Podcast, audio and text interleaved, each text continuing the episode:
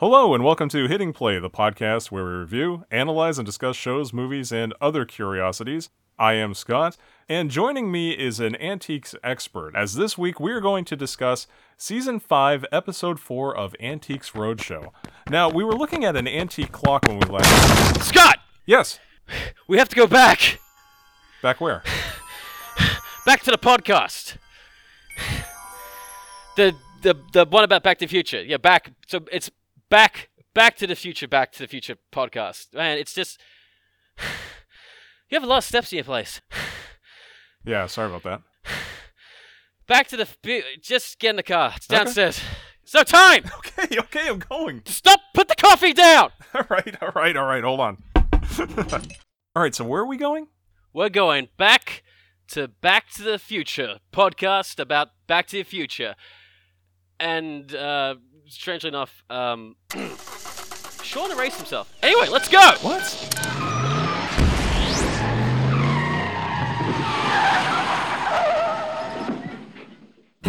Best way to start your day is by hitting play.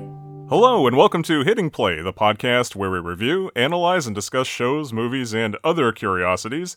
I am Great Scott, and once again, what would a time travel story be without somebody that's technically in the future? So, joining us once again for part two from the great city of Melbourne, a guy who sure can hydrate a pizza, Hamish. Welcome back. Hey, how you going? Doing good. Doing good. Hopefully, I mean, it is the future now. It is. It is. The movie's entirely in the past now. Yes, it's a document of our rich, glorious past, future past, the past future that we didn't get and wish to have. Yet, seeing as uh, from the last podcast to this podcast, a lot has changed. Certainly, certainly. Well, this week, in honor of the day that Marty McFly goes to the future, which was Wednesday, October 21st, 2015, which is now over two weeks ago as we record this, we will continue our two part series looking at every little detail of the 2015 scenes of Back to the Future Part 2, just to see how accurately the movie predicted the world we now live in. So, first, we took a close look at the 2015 Hill Valley scenes, and in this episode, we'll talk about the scenes of the McFly home in Hilldale. But uh, before we continue, you know, as I said, it's been a little over two weeks now since part one, and, and like you said, a lot has changed since then. So uh, let's quickly just mention a couple of uh, corrections and updates to our previous Back to the Future episode. Yeah, I think one of them is that we now, well, to a limited degree, actually have self-tying shoes, self-lacing shoes. Yeah. You know, shown by um, Marty McFly himself, Michael J. Fox, who actually showed what the shoe looked like. Uh, I think on Twitter you can find him, uh, and you can see him trying out the shoes for the first time, and an, an episode of Jimmy Kimmel showing them live on TV. And they're interesting. I mean, you can also find the pattern online as well and take a look at it and see how they've been built. Uh, it's really interesting for the fact that what they're doing is uh, going to auction them off, I think, later next year for his organization. And it's going to be really interesting for the fact that those shoes, from this point onwards, will be very uh, accessible to people with disabilities, especially people with Parkinson's having Yeah. trouble tying shoes. And that the shoes are now a reality. And if if the auction goes really well, I'm sure it will because the last Nike mags that they've sold were like sold really well, and you know the people who have them cherish them, even though they don't self tie. But these new ones will be such high collector's items. Oh, yeah. and will bring so much focus to the need of these kind of shoes. I mean, I don't personally need them right now, but like the need for other people with disabilities to use these shoes would be fantastic. And what they assume is like after this auction, because the technology is now available after that point, uh, probably in a couple of years, I say three years time, you could probably see more of those types of shoes actually being created physically for the consumer rather than just being auction pieces. Yeah, pretty amazing. the, the only thing I think when you tweeted it out, uh, something about the, the noise. It's a little well, noticeable. That's, that's that's what I noticed. If you look at the video on uh, Michael J. Fox's Twitter, you can hear a kind of.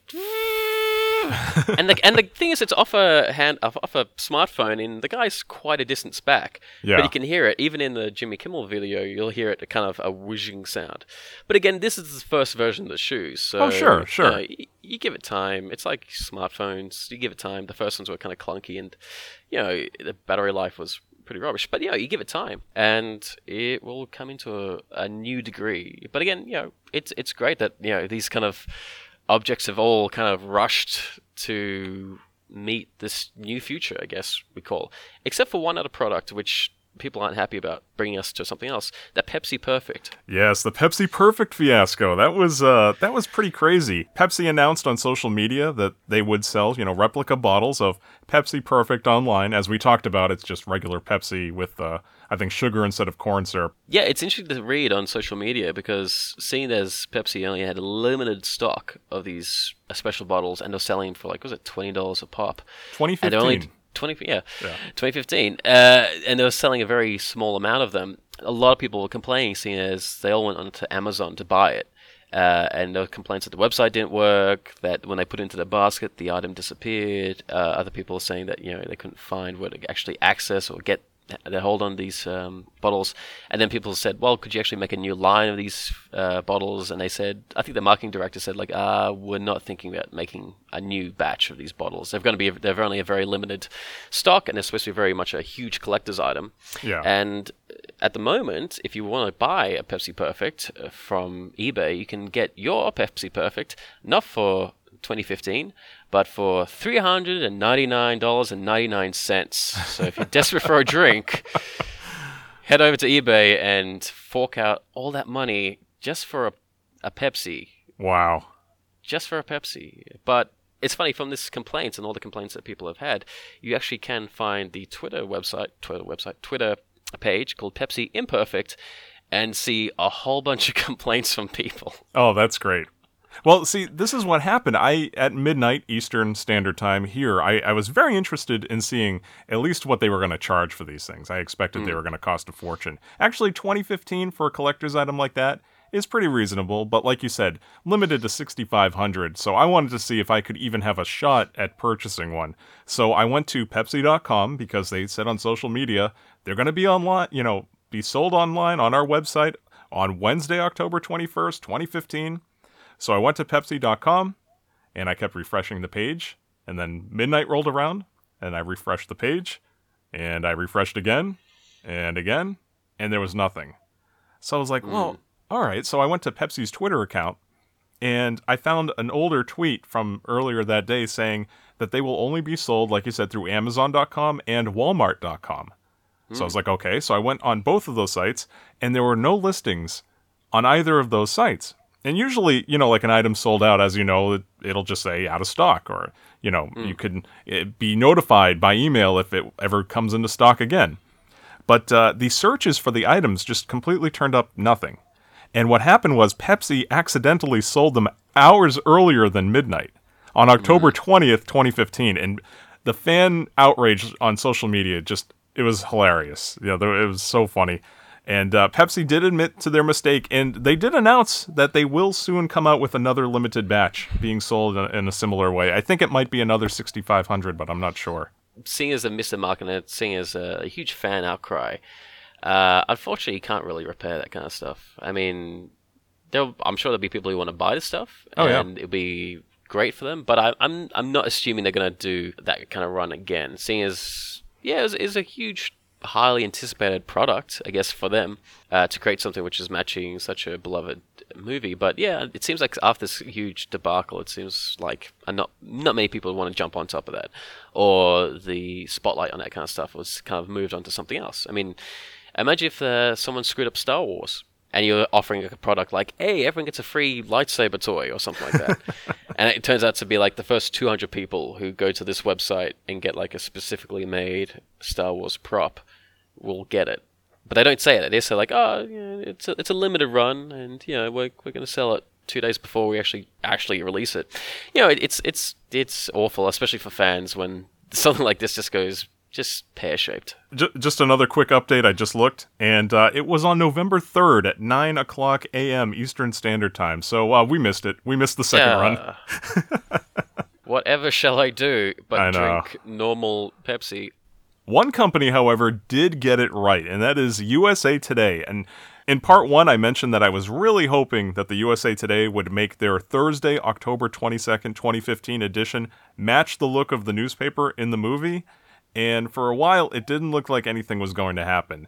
The paper on Wednesday, the day before, had no mention of Back to the Future at all, except for at the very bottom, FedEx put in an ad that said, "Yeah, there's no flying cars yet, but you know something to the effect of, you know, you could still use our service."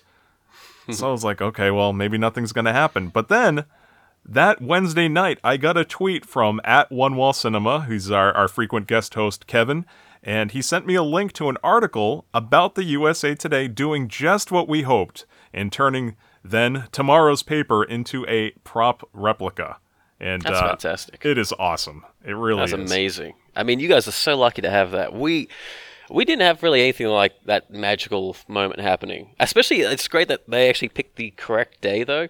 That they actually didn't do it on the day; they did it the next day, which is perfect, and that just makes that newspaper still relevant today because they're all a bunch of nerds. oh yeah, really. They're they're really focusing on like, no, no, no, no, we don't do it on the day. Doc Brown got it from the future of that day, so we do it the next day, and that's smart. That that's Yeah. the best. That's that's just giving exactly the people what they wanted. They actually were, I think, out of everyone who's done like some sort of Back to the Future promotion, they were the ones who did the perfect promotion. Not Pepsi perfect. Pepsi screwed their little chance. Yep. But those guys, yeah, on top of it, fantastic. Hundred Yes. And uh, I just want to talk about this briefly. What they did was they took the Thursday edition and they put a full page wrap over it, kind of like what they would do for a, a big advertising campaign or something. You know, that, that usually happens, like a car manufacturer or something will order this huge advertisement to wrap around the paper. But instead, it was the faux front page of the USA Today. Uh, a couple of changes were made where it said Queen Diana will visit Washington. Uh, they changed it to 3D billboards, free speech, or traffic hazards. And uh, in the newsline, they also replaced the Queen Diana mention, which, you know, I can understand. It, it was probably in poor taste now to leave it in. Yeah, I, I guess just freshen up a little bit. I mean, yeah, you couldn't have that because it just yeah, it seems a little bit rough. Yeah. But you know, the rest of it seems like uh, well, fantastic on their part, especially if whoever came up with the idea and actually proceeded to actually create this wraparound. You guys are really lucky. Oh, very much so. I mean, a, couple of th- other things that they added: woman asphyxiates in self-adjusting jacket. Uh, uh, activists mobilized to ban alphabet soup, and if you read into it, it says this is an offensive product which contains slurs and profanity in every can. So, see, that, that almost seems like something that actually would happen today. Still, Probably. Uh, Cafe 80s closes Moscow branch because Russians were not nostalgic about 1980s USSR or Leonid Brezhnev. Uh, Mothers Against Drunk Flying hires new lobbyist. Uh, Maddie the hoverboarding dog TV special tonight. he's the best. There's a picture of him too. Uh, tw- 2016 hoverboard models will be lighter and thinner. Mm-hmm. And it says uh, underneath, but they still won't work on water. Ah, shame. Atrocity Channel's Immolation Special gets super hot ratings. Vietnam Surfing Championships begin tomorrow. And parole denied again for Joseph Joey Baines, 61. See, that's really great. I mean, it's great that everyone kind of got into that and actually added a little piece of uh, something new to it. I mean, just instead of just going, here's the same thing again. No, I mean, it's good that they made those adjustments and kept it kind of fresh. It's Yeah. good. I mean, like, again, like out of all those things I've seen uh, floating around from the Back to the Future day, yeah, I think that's the best one. Just because they picked the right day, uh, they created their own paper, I mean, their own wraparound, which you know matches the one from the movie, but also keeps it different and fresh and makes you actually want to read it. So I think, yeah, that's that's the best one ever. Plus, it's Yeah. it, it'd be a great collector's item. And it's cool, especially if you're, you know, a fan of the movie. There's a lot of like in jokes here. There's an article about uh, a mom that was injured when she rehydrated a pizza slice. Uh, there's there's an article about how Hollywood is going to remake A Match Made in Space, the novel by George McFly. And just in case you are not a fan, and you know you just kind of pick up the newspaper that morning and you're looking at all these stories and horror, uh, there's a, a little article at the bottom called "Public More Gullible Than Ever." And uh, it's Yeah. very funny. It has some statistics that don't quite add up to 100%, and uh, talking about how people wouldn't understand fictional news articles relating to a science fiction movie. So, very, very funny. And if you did buy it, if you look on the inside, there's a, a full page poster or a full page ad for Jaws 19. Although Max Spielberg was changed to Alan Smithee, so they probably didn't want to. Uh, Ah, unfortunately, if it's called Alan Smithee, you do not want to see that film.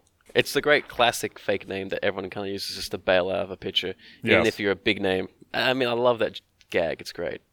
There's a there's a futuristic ad for the USA Today for your smartphone. Mhm.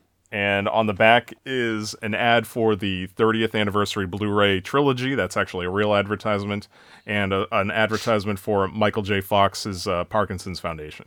Yeah, so it should be there. It's yeah, great. very very nicely done. And of course, Hamish, I am going to mail one to you. Some sort of future technology. Yes, a flying courier. Oh, thank God. Yeah. Because, you know, you don't want to use the mail system. I mean, that's Oh, antiquated these days. Yeah. No, I look I look forward to finding that paper and opening it up and realizing that I'm reading the future news from the past. It was very surreal because I, I went to like every gas station and bought like two or three. I I ended up with a, a small stack of them at the end of my morning endeavor, and it was just so surreal to pick up the paper and realize like I've been waiting since I was like seven years old to hold the paper today. Weird experience. Yeah. Plus, it's, it feels very organic rather than just being like, you know, this is a prop for the movie. Be very careful with it. It's now just like, no, no, I can buy this paper for the, the exact amount it is and use it as a paper. Yeah. It's great. Although w- one very good change is that uh, it was only two dollars. It was six in the movie. Yeah. we are living in this brilliant future of ours. it's funny they did it. they did inflate it to six dollars just for the sake of being some sort of um, keepsake about Back to the Future. Again, USA Today win. That's fantastic. Yes, very much so. Uh, They were going already for like 10 dollars on eBay. Wow. Yeah. And, and is that what you're gonna do? I might hold on to them. I, I got some friends that want some, so I gave Mm-hmm. one to Sean. But no, it's great. I I think with everyone who's jumped into the Back to the Future Day um, extravaganza, I guess you want to call it. Uh, yeah, there's a lot of people who actually were very creative. A lot of people who actually took the time to think back of where they were, who they saw this movie with, and also think of why this, movie is um, uh, interesting to them because it always came up with new ideas. And a lot of people this day and age are still thinking of Back to the Future, even though, yeah, now it's an old movie. It's been an old movie for a few years, but we still think of this idea of that there's a bright, shiny future just a little bit further down the track. It's Yeah. good. It's always good to have that optimism. Not to get uh, pessimistic after that, but uh, just to update on the Chicago Cubs because they they were still in the playoffs for part one of our episode. Uh, they were actually swept by the New York Mets in the National League Championship Series. However, the movie did predict a sweep in the Cubs series, so kind of a prediction there. Sure. Let's just go with that. Just, just we'll just say it's that. Yeah. But the, uh, the the Mets went on to lose to the Kansas City Royals in uh, in the World Series. It was actually the second championship in Royals history. When was the first? no idea. 1985. Oh, Oh, so something there. it's all it's all coming together. sure, sure. Actually, strange enough, for if you want to just keep this very vague in, in, in the weird Back to the Future way, uh, my mother is called Lorraine, and I live near a place called the Pines, Oh wow. Okay, which is a, which is a shopping mall. that's funny. Oh really? yeah, this is actually brought up to me since the last podcast. My friend listened to it and it's like, huh, that's odd. It's like, I was like, what? There's very similarities in certain things. I was like, what do you mean? It's like, well, your mum's called Lorraine and your last name has a muck in it, like Yeah. McFly. You live near a place called the Pines. I was like, and? It's like, and? I'm just saying. They're being very vague about it too, but, you know, unfortunately, I don't know any crazy, weird scientist doctors called Emmett or anyone with the last name Brown. So. You- One day, maybe. Or maybe I'm supposed to have the kid. Yeah, I'm supposed to have a Marty McFly kid who meets a crazy old scientist, which again, I probably would be very feeling very odd about that. yeah, yeah. Well, keep, like- keep tabs on your kid. Yeah, it's like, wh- why, why are you hanging around this old guy? What, what's going on here? It's strange enough to add that kind of weird non-canon relationship between Marty and Doc. If you play the video game, uh, which I did go back and play this week um, by Telltale Games, which other people will say it's very linear, which is sure, it's fine, but it's mostly telling a story. So it's unlike the Walking Dead thing where you have different options. It's very linear, but it's a good story to just kind of give you kind of framework if you want to make it kind of canon, non-canon, even though Bob Gale was very much involved in the work of that um, Telltale Games adventure. Yeah, it, it was v- interesting to play it because it very much focuses on Emmett Brown's relationship with Marty. So in a weird way, it kind of makes sense for why Doc and Marty are best mates and friends for life or friends for every time period. Mm-hmm. So it's i if you pick up the game, yeah, you'll find something very interesting. It's not really like a continuation on the movie. It's like a kind of aside, but yeah, it takes place after the third movie, and it's just is a little bit of fun, non-canon adventure. It's yeah, good. very very Yeah. great game. Also, the the comic book series published by IDW came out. The first issue, course, came out on Wednesday, October twenty first, twenty fifteen, and I believe that's going to be a four part limited series. And those are also written by Bob Gale, and also are supposed to be canon. Fun. Yeah. It's it's all coming together. Back to the Future will never stop. Especially if you saw was it Tesla release like a I think a con- sedan concept car or something like that. Uh, uh, recently, Tesla has a car which has the gull wing doors, which is strange because you can have. I had a conversation with one, one of my other friends that talk about they could bring back a DeLorean, even though DeLorean was awful and not the greatest thing. If you want to h- hear about the history of DeLorean, look up a video called Love of Cars and look up the episode for DeLorean, and you'll hear about the these two guys who basically put together a car. Like they find a car in uh, was it England, uh, which is a right-hand drive DeLorean, opposite to left-hand drive for the American one, uh, and they talk about the history of the DeLorean and its rise and its failure as a car. But yeah, I was talking about saying like you easily bring back just for nostalgia's sake, bring back the DeLorean and make it an electric car because obviously it's supposed to be a car of the future, and you'd probably have a lot of people buying it. Oh, Just sure. to, you know, just to bring up this whole idea of uh, electric being the future and uh, the electric car being something that you know we wanted from the future, and if you blend it with the idea of you know you take the DeLorean shape of the original car, blend it in with uh, the technology of Tesla, you'd probably have a lot of people getting on top of it just for the sake of love of the movie and also the idea of just this cool looking car. Oh, definitely. It's a very desirable car. But again, you know, these are just ideas, just ideas. And again, not to go too much into all this stuff, I just wanted a couple of things I missed from the first episode. Uh, that blast from the past antique shop. I forgot to mention the movie's Dragnet, starring Dan Aykroyd and Tom Hanks. I don't know if you've ever seen that movie. Uh, I have. And Animal House. Those were in the window. I just thought that was pretty funny. Dragnet. I didn't mind Dragnet as a movie. I think it had some weird remix to its theme music though, which for some reason everyone was going through. Yes, uh, yeah, I was going to mention that. It has Yeah. a, a Dragnet rap. Because everyone had to have a rap. Oh, of course. Mm. Uh, Also, in the Cafe 80s, I, I looking back at that scene again, I noticed there were small monitors on the tables. And last week, it was funny. I, I ate at a chain restaurant, and, and you know, don't worry, it wasn't Outback Steakhouse. But on at every table, they had a small touchscreen monitor, and on it you could read menu items. that had games. You could order things from it, and it even uh, had a thing on the side you could swipe your credit card and, and pay through it. And uh, some people, a couple tables over from us, were having a, a very difficult time using it, and a lot of items they ordered didn't come through. Where did you go? An actual Cafe 80s? Uh, a little cafe called the Olive Garden. I don't know if you're familiar with Uh, that. yeah, yeah, I, th- I think thanks to a lot of American TV shows, I know what the Olive Garden is. but if they're using TVs to order things, and yeah, I, I don't think they have figured out their business model yet. That seems odd. Yeah, it, it was very weird because you can you can swipe your credit card and for $1.99 you can play touchscreen games while you're sitting there eating your breadsticks. Oh, good. I'll just hold on. I'll put my phone down, my smartphone, which has like enough games on it, and I'll play a game on a small screen Yeah, exactly. rather than That my everyone- phone for free. Plus, you know, you're eating at the Olive Garden, so you know your, your life is on a skyrocket. It's great. Hey, what are you trying to say? I'm, I'm not saying. I just you know that, that thanks to your American TV shows, Olive Garden is a quality place. when you're there, you're family, according to the commercials. It's the place that Conan O'Brien likes to make fun of quite a bit. no. and when you call the waitresses mummy, they don't like it. Uh, Anyway, all right. So where we left off from part one, uh, we noticed that uh, there are two officers, and they're able to identify the passed out Jennifer based on her thumbprint in their identipad, and remark that she looks good for 47 years of age. Uh, and they take Jennifer home to Hilldale, assuming that she's the Jennifer McFly of 2015. Doc sees her and theorizes that Jennifer might encounter her future self, creating some sort of destructive time paradox and he throws away Marty's almanac and leaves. Biff was listening to this the whole time and decides that he will use the almanac. So we next cut to Hilldale, where the police are dropping off Jennifer at the McFly home. And uh, yeah, this is a, a really bad drug-infested neighborhood. And using Jennifer's thumbprint on this uh, AT&T device on the front door or next to the front door, the officers gain access to the home and walk in. So thumb pads, what do you what do you think about this? oh, it's technology exists. I mean, you actually do have the biometric scanners these days, especially in your phone.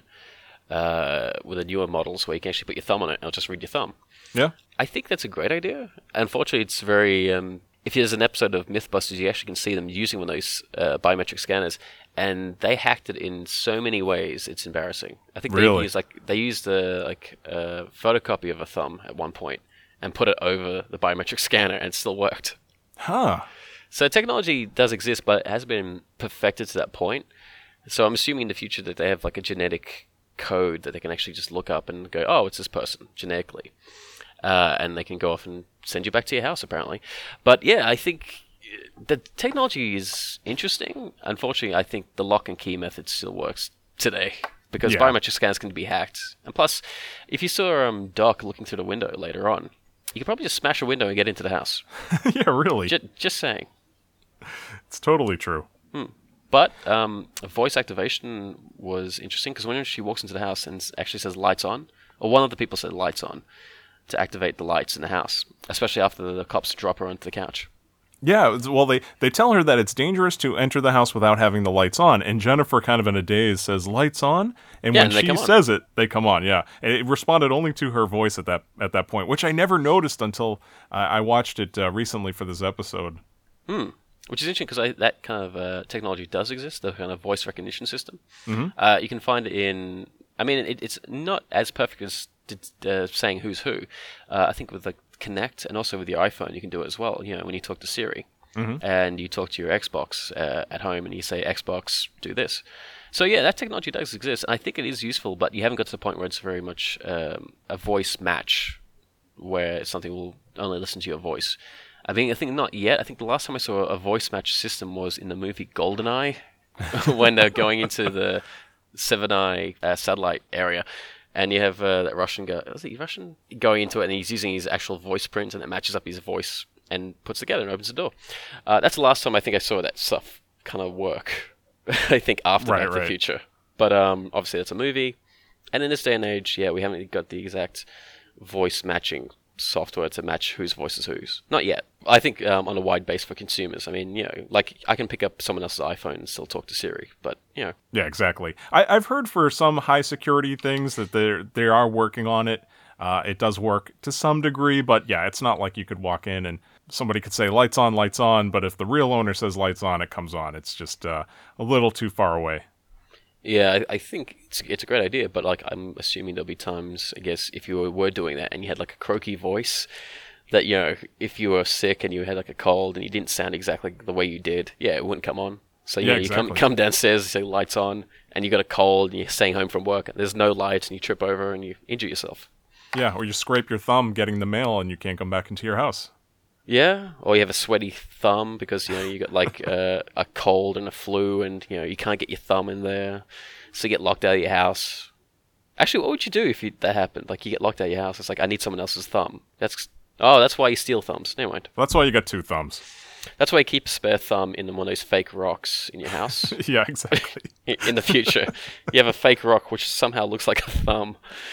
No one's gonna figure that out. It's just modern art. Mm. just out of frame in the movie. I'm sure they had one. Yeah, just small details. small details. And also another funny detail is the uh, one of the officers, uh, specifically Officer Foley. You can see that uh, both both officers did have a little uh, LED marquee on their forehead of their of their hat, just above the brim. Uh, Officer Foley's, you can see, says, "My name is Officer Foley."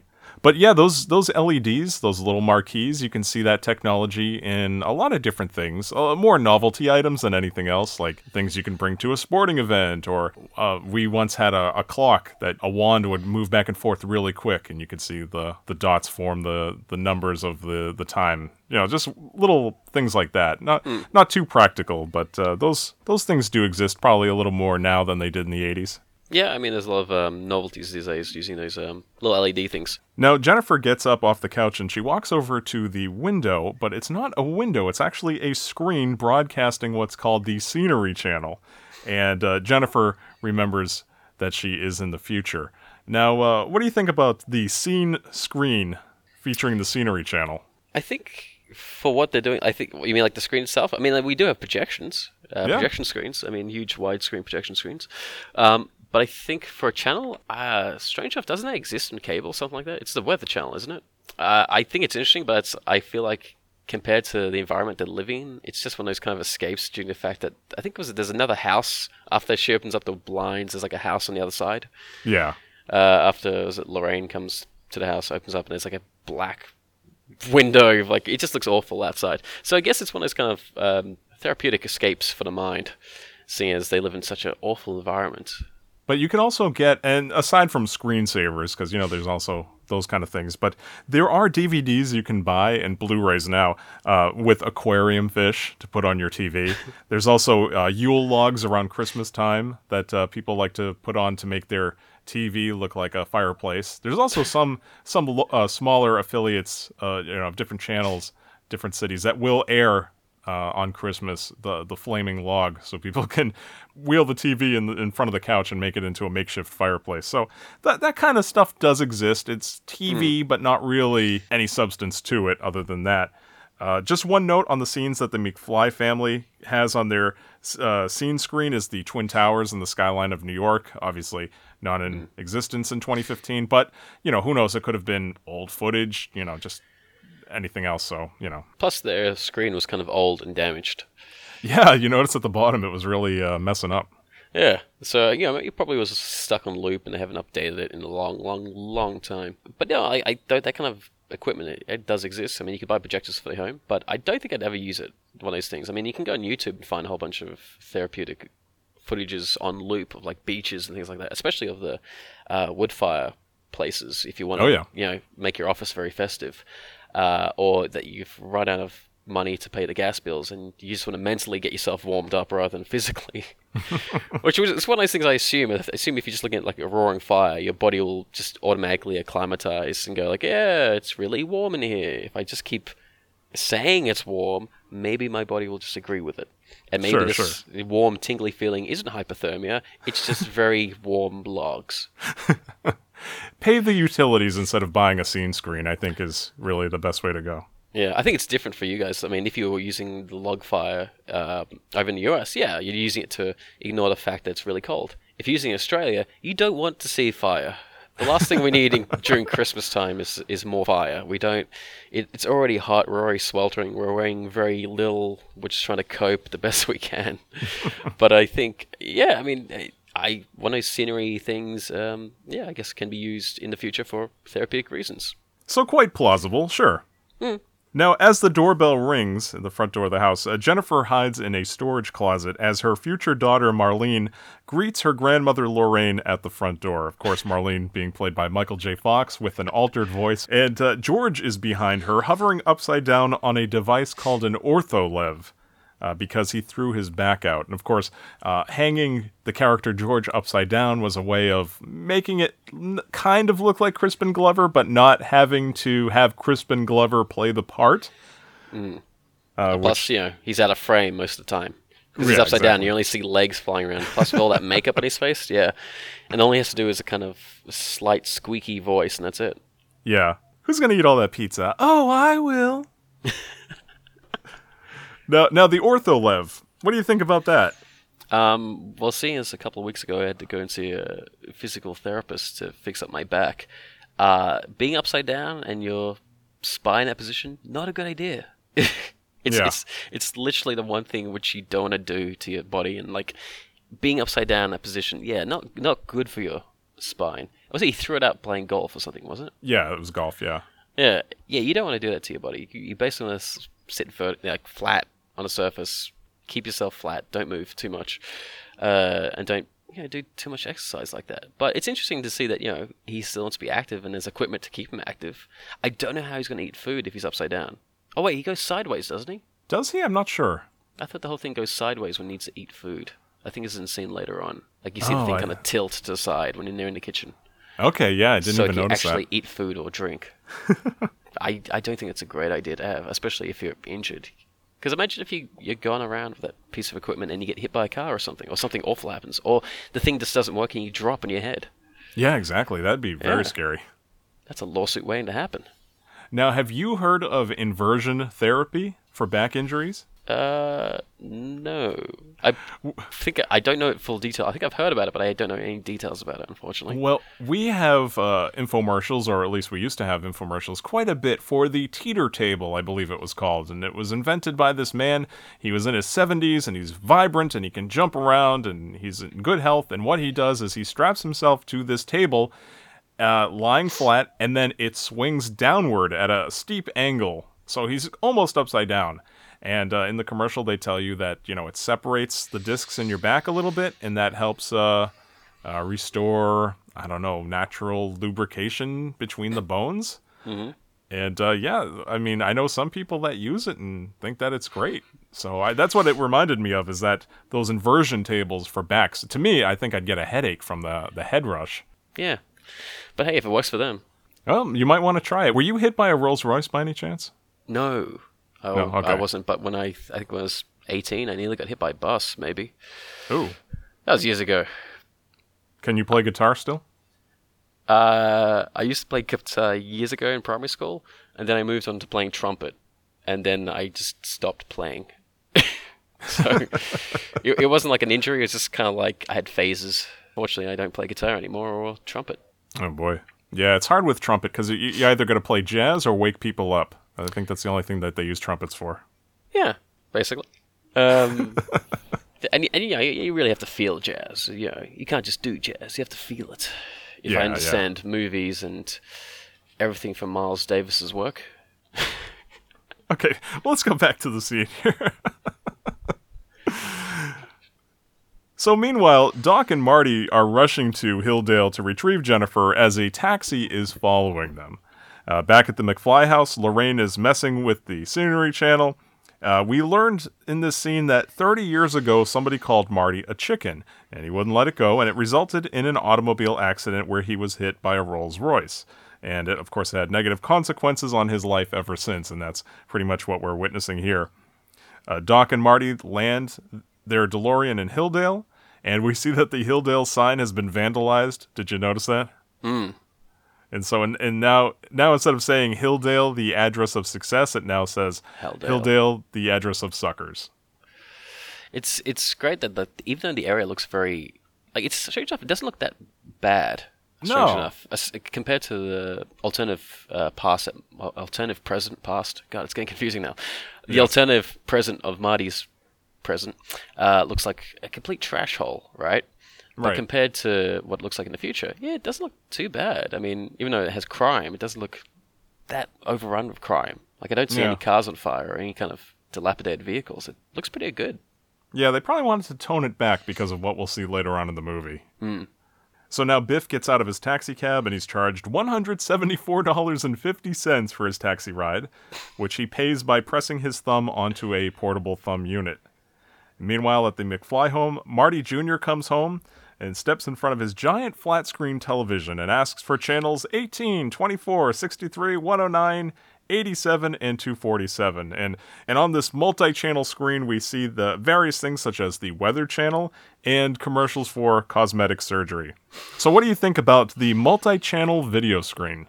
Yeah, definitely a piece of equipment that actually does exist. Yeah. I mean, uh, was it? It was very big during the late '90s, even 2000s nowadays. I think um, cable, you guys over cable, actually had that uh, opportunity to actually pick different channels. Like not as many as what the other Marty was it Future Marty has, uh, but you have like I think you could have six maybe, possibly or maybe three.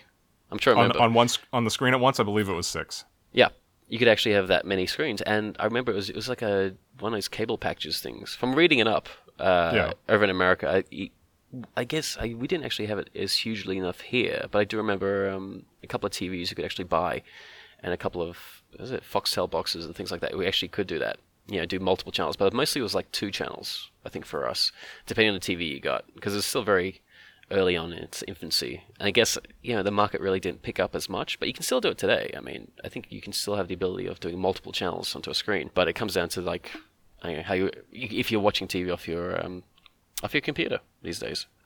But back like in the early '90s, picture in picture was a very big thing. Uh, just uh, you know the little screen, and it was kind of nice if you had like a sporting event that you were you wanted to watch, and you had a movie going or something you wanted something that you wanted to keep tabs on in the upper corner. Uh, I believe Magnavox was one of at least the first big television manufacturers that offered that and had commercials for it, starring John Cleese, with him saying Magnavox, smart, very smart. And uh, yeah, so now nowadays, you know, while picture-in-picture technology did exist as early as you know, like the 1970s, really, these multi-channel video screens, like we see in the movie, they did become a reality for households like in the late 2000s, uh, mostly for the purpose of keeping track of multiple sports games, though, at the same time. In that form, this is actually now a part of many cable and satellite providers for their sports packages. You know, because obviously watching six different movies at the same time is pretty dumb and practical. What are you talking about? It's a great idea. Or oh, actually, Oh, yeah. these these these days would be good to catch up on Netflix series. You know, Yeah, just all- watching all all, at all at once. the same time. You just pick up these little bits and pieces. Like, okay, he's going into the building in episode one. The building's on fire in episode two. Episode three, he's gone back to the building. You don't understand, but you just get images, I guess. That's it. Yeah. But uh, for you know, a lot of times for college football, of course, you got to pay a lot of money if you want one of these packages. You got to be really into the particular sport you're subscribing to. But I can see you know the the value of having six games at once and, and wanting to flip around, and especially uh, those people that you know are, are real into fantasy sports because that's really big right now. So yeah, that's uh, kind of an ever growing thing. Another part of that scene is the voice control.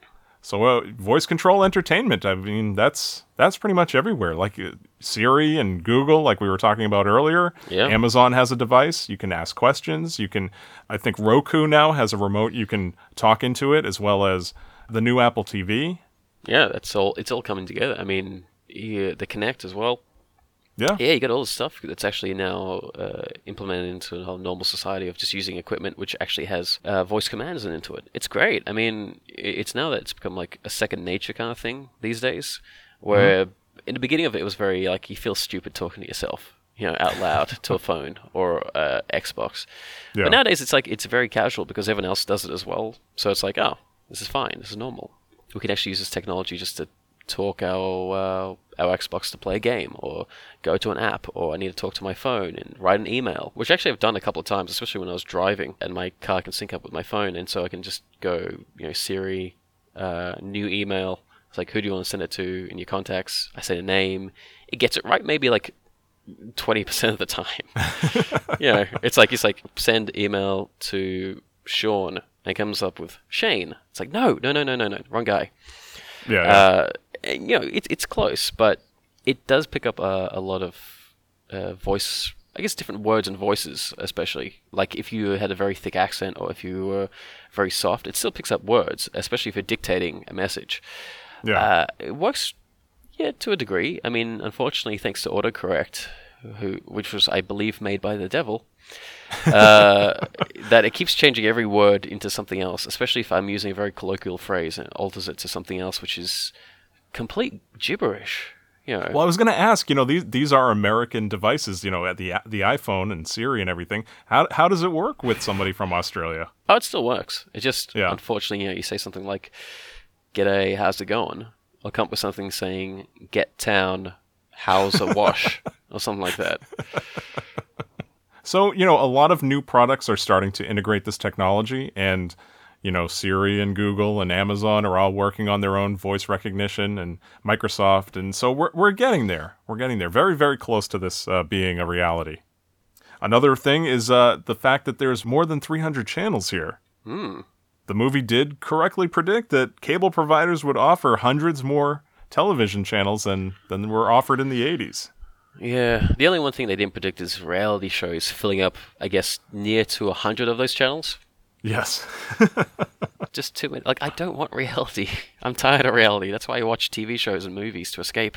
Yeah, it's it's it's huge. It's growing year by year. There's channels that used to be strictly arts and entertainment and short films and the arts, the performing arts, and now they're all just reality because it's it's very cheap, very cheap to produce.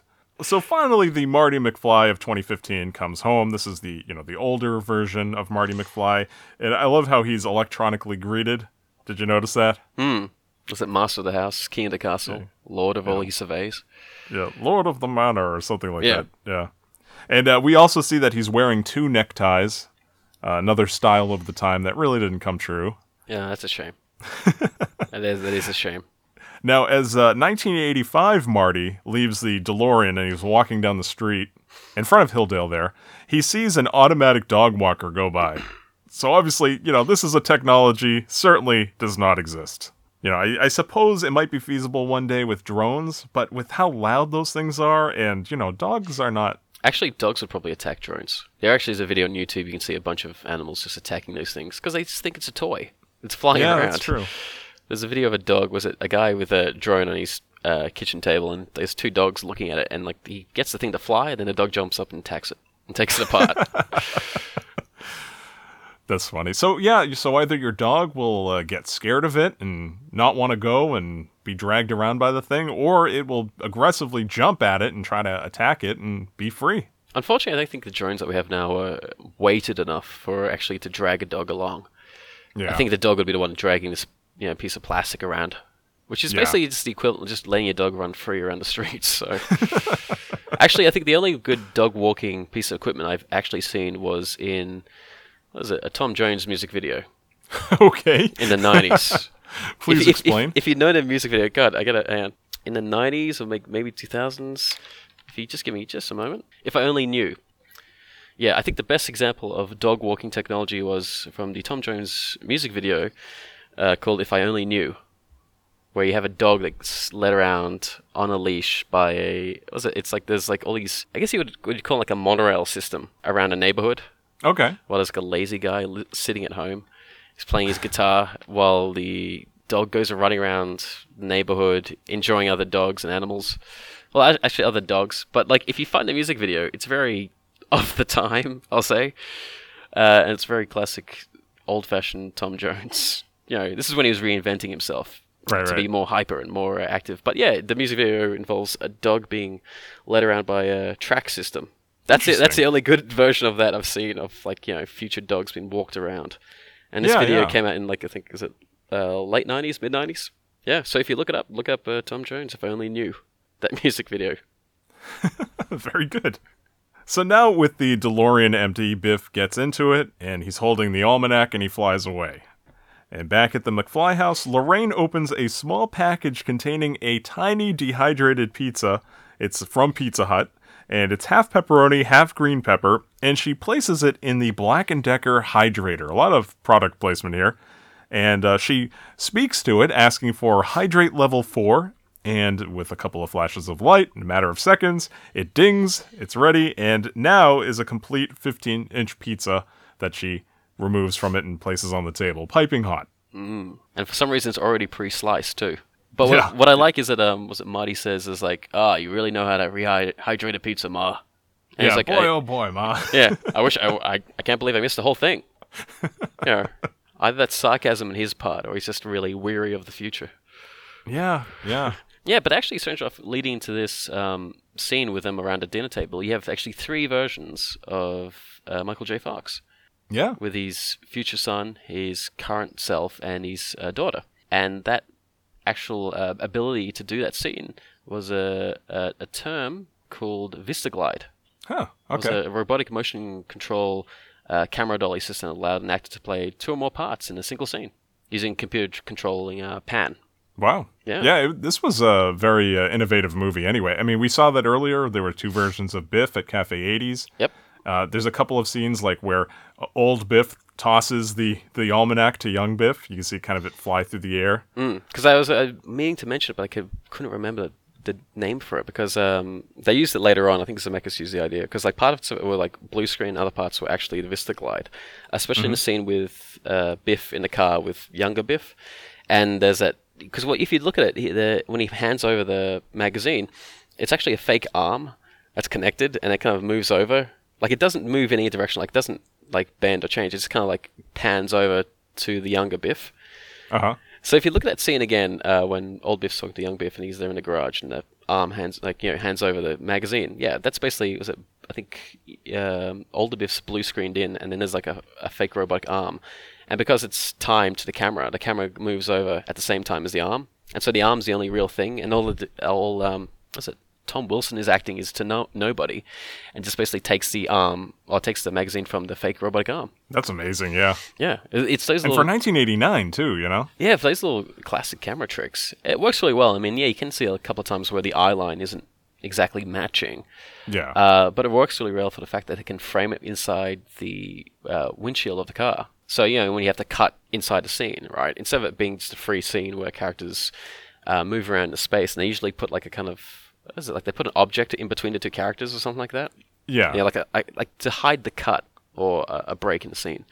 Um, with that scene, they actually all have it all set up inside the car, and you can just look at the cut around the frame of the car. So it doesn't, you know, he actually exists in that little frame of the windshield, and then the arm's the fake thing, and it moves across, and that's also the other real thing in the scene itself. But it looks really great, and that kind of uh, technology is, I guess, been adapted these days and altered and changed, and thanks to CGI, yeah, it's much easier to clean up those things, especially blue screen. Yeah, oh yeah, definitely. It's- It still holds up though. It still looks great all these years later. Oh yeah, these days it, it looks great, especially if you have a director who knows exactly how to make the cuts. Because you know, if you linger too long on a character, it's it's too obvious. But if you have something which is distracting you from the fact that you know there's this you know digitally enhanced character or a character which is blue screened in, yeah, it works really well because your brain doesn't actually tick over and go, oh, that's fake. Yeah, right. But uh, yeah, it works in that scene, especially when um, I think after Marty gets they uh, they put the pizza down, Marty stands up and he has that coffee dispenser or something. It's some sort of juice or tea dispenser, and it has like he pours over he pours um because it measures out strangely enough this future technology measures out a perfect glass, and he pours it in his into his son's cup, and then the cup moves, and so it all blends together. Even though obviously that's just a visual trick. So Marty Yeah. stands up, pours a cup, and then the cup moves because his son picks up, even though his son's being played by him, and then he moves across and he fills up his own cup. So no little hints, bits and pieces here and there, but you know, moving on, it's it's an interesting scene visually. Even though you're trying to take in like a, a normal day in the life of people living in this 2015 future. Yeah. Definitely a lot to take in, and of course that's what we're trying to attempt to do. But Yeah. uh, again, there's just so much there. It's it's amazing. Mm, it's like a visual feast of ideas, especially because it feels like everything has been kind of retrofitted into the house.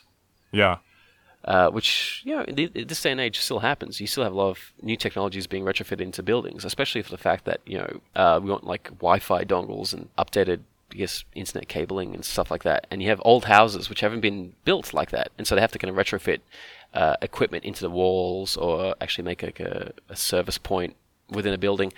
But uh, yeah, it's interesting because it, it feels very organic in that scene because everything feels like it's it's properly being used and everything is actually just a normal life, like a normal day. Like they're not making any kind of huge, grand entrance of a new piece of equipment, like going, "Oh my god, it's fruit coming from the ceiling," right. or it's like, "Wow, we're using our headsets to watch TV." You know, they're not marveling at the future; they're just living in it. And it, and it Yeah. sells it. It sells the scene really well because you're just watching it. Like, I guess you're watching an episode of Roseanne in a way you know how they all sit around a dinner table and they're all talking and they're all just doing the normal thing like eating out of a pizza box or just you know having um, prepackaged food and that's what it looks like it, it feels organic Yeah, definitely. It's it's that used future. It's something that uh, is going to sound odd, but something that we see in Star Wars and in Futurama. uh, also in blade runner Oh, of course, Blade Runner too. Yeah. Hey guys, sorry to interrupt. We're just going to pause the discussion right here and take a brief commercial break. So we're going to pay some bills, and we'll be right back. Star Wars. From the universe of Star Wars comes a brand new adventure taking place on the Death Star before New Hope. It's the story of Systems Monitor Peterson. ah just another another working day. Monitoring. And checking the systems. Yep. Looks yep everything seems to be fine. Yep. Yeah, looks good too. Yep that, that looks fine. And that looks fine as well. Filled with suspense, excitement, Peterson must face the daily challenges. Excuse me, are you Jenkins? Sorry, sir. I'm actually Peterson. Oh, my mistake. And now back to my important work of monitoring. Good. Good.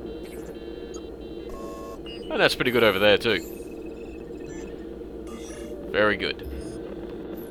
And look forward to a new show starring Han Solo in the later years of Han Solo's life, called Han Solo Rogue Scoundrel. So, Solo, you believe you can steal from us? Look like so, I haven't taken anything. You're a notorious smuggler. Why should we trust you? Look, I have no idea what you're talking about. Maybe one of your men have been stealing things behind your back.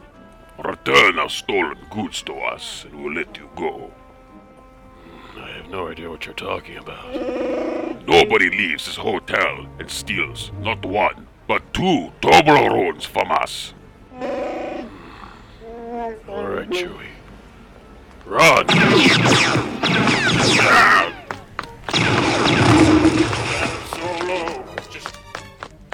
Pay your bill.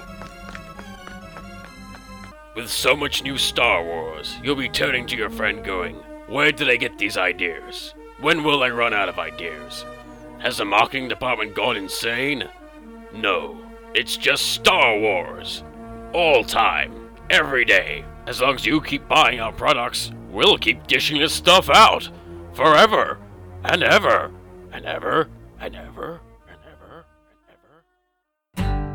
So dehydrated pizza, of course, something we don't have. People, though, they do eat dried fruit, dried meat. Of course, that's been going on for uh, centuries. But uh, miniature pizzas, not really commercially available. Uh, the closest thing that we have is um, the food that's actually brought into space for astronauts to eat. Astro Uh, that is, yeah, it is dehydrated. And uh, yeah, just not really a practical option. you know, it's Yeah. still pretty easy to get a pizza nowadays. Yeah, and you actually can rehydrate a, a pizza in a way. Please use caution if using the pizza hydration method Hamish is about to suggest. The Hitting Play podcast is not responsible for any damage or bodily harm as a result of taking this advice. Use at your own risk. This is this is the only method I know to make a pizza actually taste properly moist. Because you know how people, if you have pizza uh, a day old or two days old, and it's very dry. Mhm. Uh, there's a trick you can do. Don't put it in the oven because they'll dry it out even more. What you do, you can use a microwave, but it makes it very wet. But what you want to do is this: you, you get like a, a glass, fill it half of water, put your pizza slice in there, and put your uh, with like you know paper underneath, you know kitchen paper, and then put a glass of water in there as well. So it's half a glass of water and your pizza, and then you cook it for about uh, 30 seconds. It actually rehydrates the pizza for you. So you're saying that the, the glass is next to the pizza. Yeah, because you're putting more moisture into the air itself, and so after you've done that, yeah, you'll actually your pizza will actually be more moisturous. I'll say. And I've done Okay. this. I've done this many occasions because, like, other if you've done it, if you just put like a pizza slice in there, it'll just come up very soggy. But you need something to off balance it, so you put half a glass of water in there at the same time, and it yeah adds some moisture to it, but it balances it out. This is what I found. Okay. This is one of those things I've uh, I, I was told by one of my other mates, and I didn't believe him at first. And I was like, eh, I'll give it a shot. But it does. It just equals out. It gives like adds more moisture to the pizza, but it doesn't overly moisturize it. Huh. Yeah, this is actually a weird thing that does actually work. Well, if your house burns down, remember it's not the Hitting Play podcast. This is strictly the view of Hamish and his suggestion. I, I I'm just trying to help people eat pizza. That's that's that's my role in this future. Pizza preservation. That's what it is.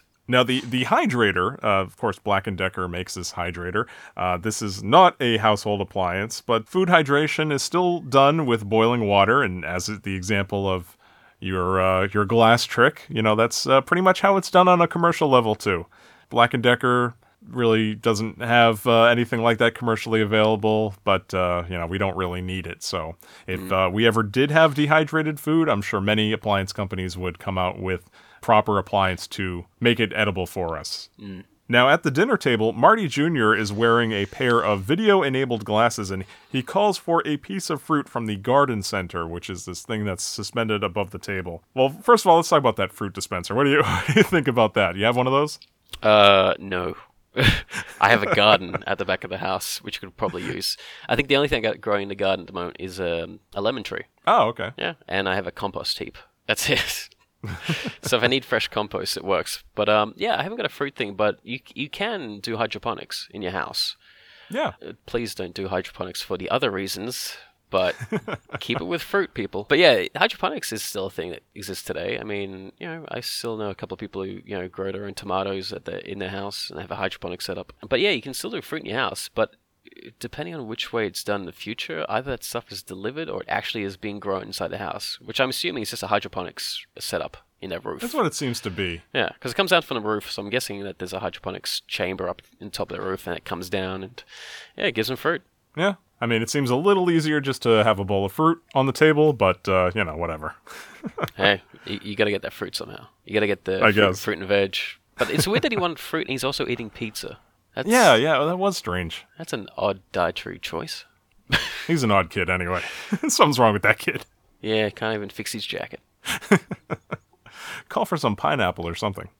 But uh, anyway, the, the video glasses, now, or the video telephone glasses, whichever way you want to view it, uh, uh, that's something very similar to what we have nowadays. We had it. I think they, they've disbanded the Google Glass concept now. Yeah. Unfortunately, yeah, it looks like the Google Glass came and went due to the fact that I think there's a whole idea of the one the privacy issue with it being able to film people without you being without you knowing, and you can watch and do a lot of things with it. And I think it was a great idea.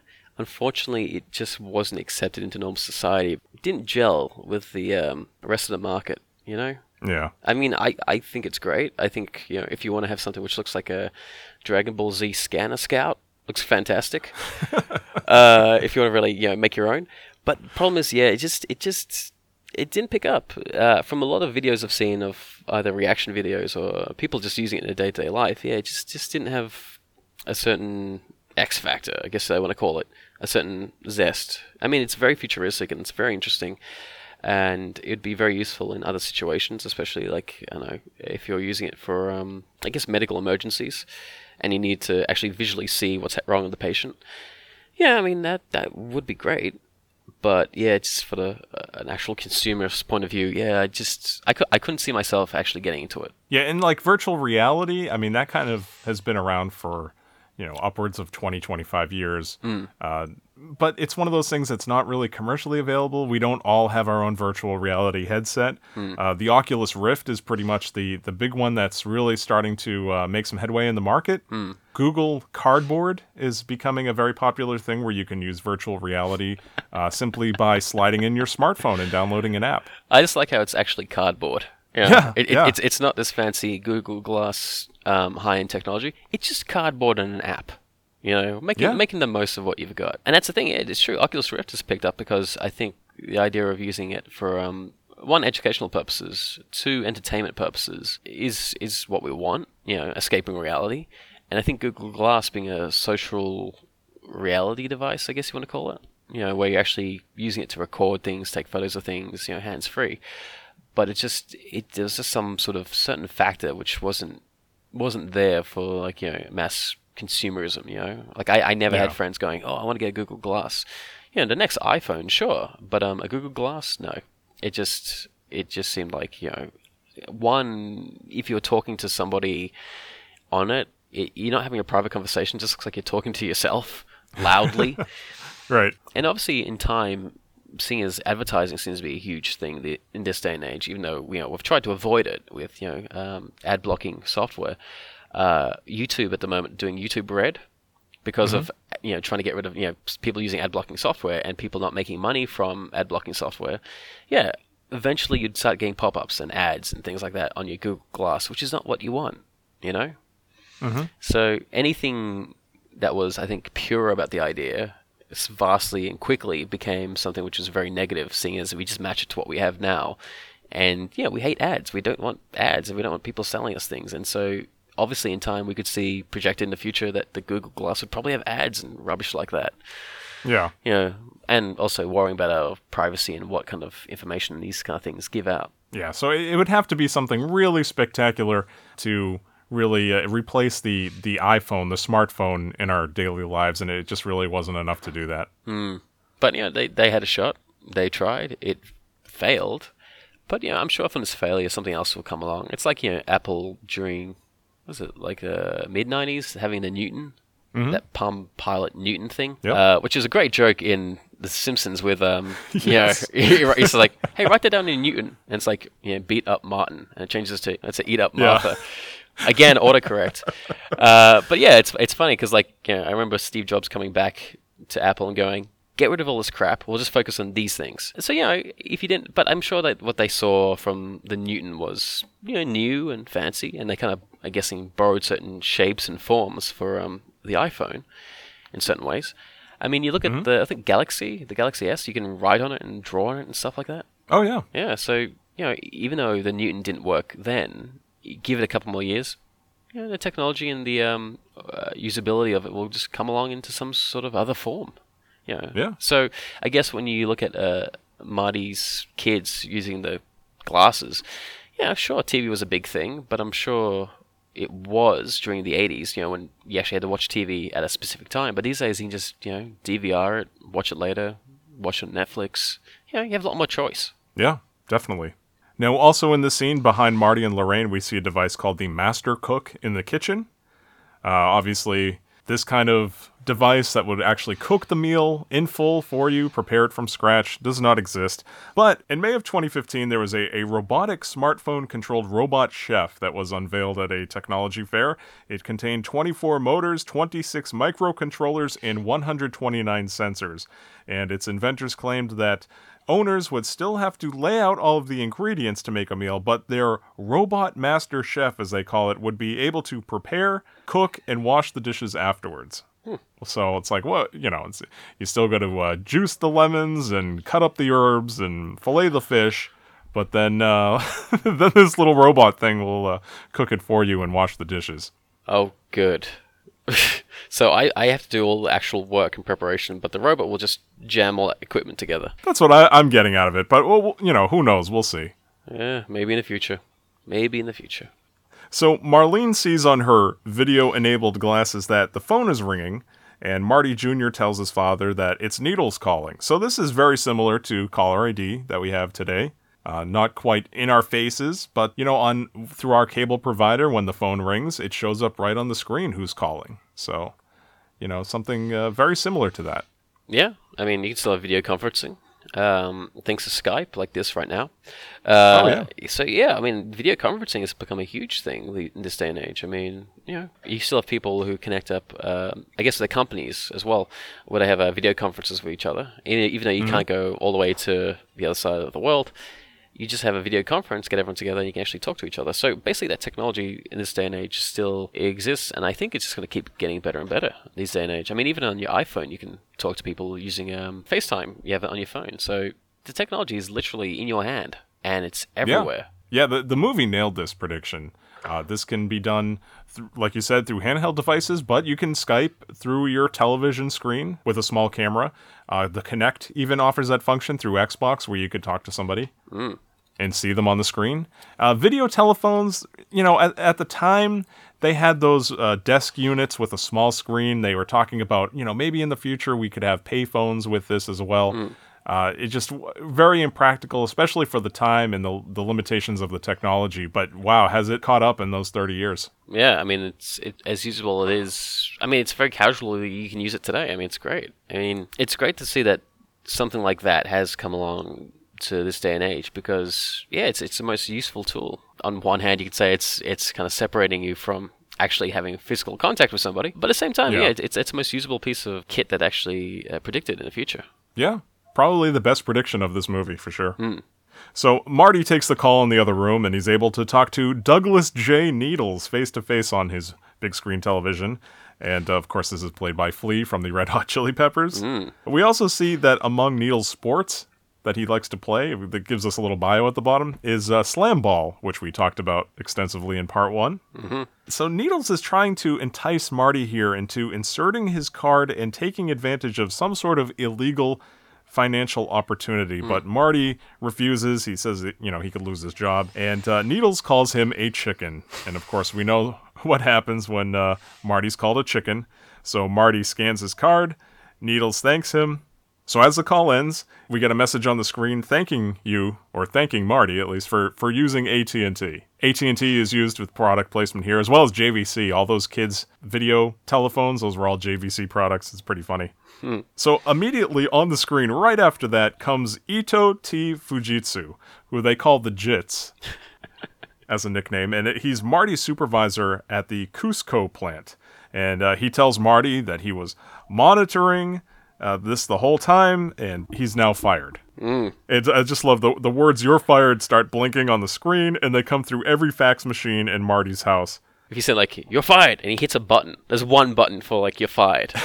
yeah, the "you're fired" yeah, button. he has a pre-programmed button for that kind of uh, situation. but yeah, when it pops up on the screen and he says you're fired, that technology of was it, uh, monitoring people's calls, I mean, that's been around forever. But in this day and age, yeah, I mean, you can track people's IP addresses, Yeah. and so yeah, that's that's strange enough what he did, but it's more accessible, seeing as it looks like he used it for. Um, business reasons, right, for his co- in uh, interpersonal company stuff, and that's that does actually happen. You know, companies actually do hire um, other people outside you know, private companies to monitor the staff, monitor the um, IP addresses, especially for information that's ingoing and outgoing, to make sure the staff aren't you know spilling company secrets and things like that, and also Yeah. not accessing I guess, uh, personal or private information which they shouldn't be doing. So that's that's also a, a point that really makes sense for the fact that they're ahead of something which is in this day and age, even this this past couple of years, yeah, is still being done today. And cybercrime is definitely a part of the world we now live in. Yeah, cybercrime. We haven't gotten to the point of people stealing thumbs yet, but yeah, cybercrime is, is, is still on top of it. But also, uh, just a quick side note of Flea. He was born in Melbourne, Australia. Was he really? Yeah, he's actually was born in Melbourne, Australia. This is a factoid I've known for years. It's just I've never been able to somehow express it. But no, he was born in Melbourne, Australia. So we snuck in an Australian, technically actor, uh, into your movie. That's funny. Yeah, but yeah, born in um, Australia, but uh, I guess lived in America the rest of his life. And he's 53 years old right now, which I think is older than Needles would have been in 2015. Actually, strange fact uh, to bring back up: none of the actors who play their older selves look like their older selves in this day and age. No, Yeah. not at all. Everyone's holding up pretty well. Yeah, which is odd because they all assume that all have like white streaks through their hair, be a lot more wrinkled, and they really don't. I mean, Michael J. No. Michael J. Fox looks like he's still very vibrant. I'll say. Mm-hmm. And many of the actors still, you know, holding it together. Even um, was it Tom Wilson, who plays Yeah. Biff? Yeah, it, Biff's supposed to look like this tracksuit wearing bouffant, weird permed hair, whatever you call it, um, sprayed hair, and he looks fine. He looks like a normal guy.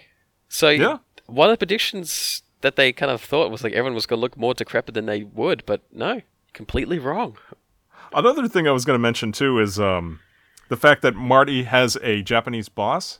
Mm. This might just be coincidence, but if you notice, a lot of things in that 2015 are uh, Japanese or Asian influenced. You noticed uh, Doc's shirt had Chinese or Japanese characters. At the time, Japan was really looked to as a, a big leader in industry. So I, I bet, you know, at least uh, that's my guess, is that they felt that trend would, would continue. And really, you know, a lot of Japanese products are in our homes, cars that we drive. And uh, yeah, it's just a big leader in industry. Yeah, I mean, like the was a huge leader in industry, uh, I guess in that time period, and it's funny because like Marty uses um his briefcase has a, a swipe thing in it, like it pops up with like a card swipe, which is kind of like what we have nowadays. I mean, you can use your card in a wireless EFTPOS machine these days, so that does exist. Wireless uh, funds transactions. Yeah, and it's funny because there's some sort of illegal financial opportunity going on here. It almost reminded me of the the scheme from Office Space, which itself was a copy of the illegal financial scheme from Superman Three. But that's uh, that's something for another episode. Also, going back to I think Doc's shirt, yeah, he has like the Chinese character shirt, the red one, and he also has Yes. the one you see in the beginning of it, where it's like this yellow one with trains on it, which is a reference to Hmm. the next movie about how they are on a train. And strangely enough, the bandana he's wearing in that train sequence at the end is actually his old shirt. Oh, really? Okay. Yeah, that's one of the weird factoids that they put into it because the shirt is supposed to represent what happens next. And also his comment in um, one of the other in the second one where he talks about you want always want to be a cowboy. Oh, wow. Yeah, Okay. he mentioned like, oh, I always want to be a cowboy. He mentioned something like that. But also, one thing I forgot to mention, you know how, and this is, I think, something else. I, I think when my father was watching Back to the Future years ago, he mentioned that, you know, he's like, why would you walk away from the car and keep the door open? But that was actually set up in Back to the Future 1. Because remember when Marty goes back in time and he has to go save Doc and the car won't start? And he leaves it in the middle of the road with the door open and runs off. Huh. Okay. Because he, he basically leaves the car there, leaves the door open and runs off. And then in the second movie, he does the same thing when he leaves the car door open and walks off That's funny. Yeah. Yeah. because he doesn't he forgets to close the car doors for things. Just seems to be a trait of just Marty being a young teenager or you know being very aloof. But the other thing is like he took the dog out of the car, so the dog couldn't bark at anybody. Well, they had Einstein in the car, didn't they? Yeah, yeah, They had yeah. Einstein in the car, but also how did Biff know how to use the time machine? Yeah, that was an interesting thing too. I'm not. Yeah. Yeah. these these are glaring plot holes that I'm not going to get into, but you know, maybe it's just very usable. Like he just kind of guessed it. It was like, oh, okay. Yeah, maybe Doc actually created the time machine to be very um, functionally informative on its own. Yeah. I guess you call. You know, like you know, it's like a door that says push. What do you do? You push the door. Yeah, it's true. Yeah, but the the movie got so much right, or you know, they were they were so meticulous in in the details that they kept correct that Hmm. I can't really slam them for for some small or maybe glaring plot holes. uh, it, it's it's still fun and exciting. Yeah, especially really especially is. you know has. Is Doc wearing like, like see-through glasses, or like the glasses that he's wearing, or are they just like? I mean, obviously, I think the prop he can't see through it, but uh, No. were they the same glasses as the glasses that the um, kids were using? You know, with like TV, weather, and all that kind of craziness. uh, the you're talking about the the metal. Yeah, the silver glasses, these little future driving glasses. Yeah, in in function, they pro- they probably were because Yeah. I think he could see behind him. It had a rear display inside. Hmm. But yeah, I was I was thinking about that watching it. It's just funny thinking about Christopher Lloyd acting and just being completely blind for that scene. You know? Hmm. Well, he's in. He's basically in a car which is being shoved around by, um, I guess, guys underneath it with just you know ties and pieces of wood, just to kind of a jib. That's what you call it. But um, yeah, uh, yeah, his shirt does dictate. Going back to the shirt, uh, that yeah, the future was I guess, in some way or another, being dominated by a new market. Yeah. I just uh, have you ever seen the the Back to the Future ride? Have you ever heard of that? Yeah, yeah, yeah. I think on the DVD you can get you can actually they actually have the video of it where it has like it's one of those non sequiturs, I guess you call it, where it's like Doc has like some sort of foundation or some sort of lab with like technicians and stuff like that, just to explain to other people walking around a facility. He has some Right, sort of um, Back to the Future lab or some sort of Doc Brown Industries lab, and then like Biff from was it? It's Biff from the present? No, Biff from Biff from the fifties. Biff from the fifties somehow steals a time a DeLorean, and he has two of them because he steals one, and then you are in the other one, and they go on that whole Yeah. time traveling adventure, and then you have to save Biff because he's an idiot. Yes, he takes it for a joyride. Now, I, I'm not sure if that's canon or not, but if it is, that could explain why Biff, all these years, he, he recognized the DeLorean. He remembers, you know, he, he said, I haven't seen one of these in years. So he could have been referencing the time that he took it on a joyride. Or the time that he saw it disappear when he was old. That's true. Yeah. That's that's that's, that's either version because I don't I don't think people are going to go that far off to get all the information they need from Back to the Future. Where it's just like, oh, I gotta go to a ride at Universal Studios.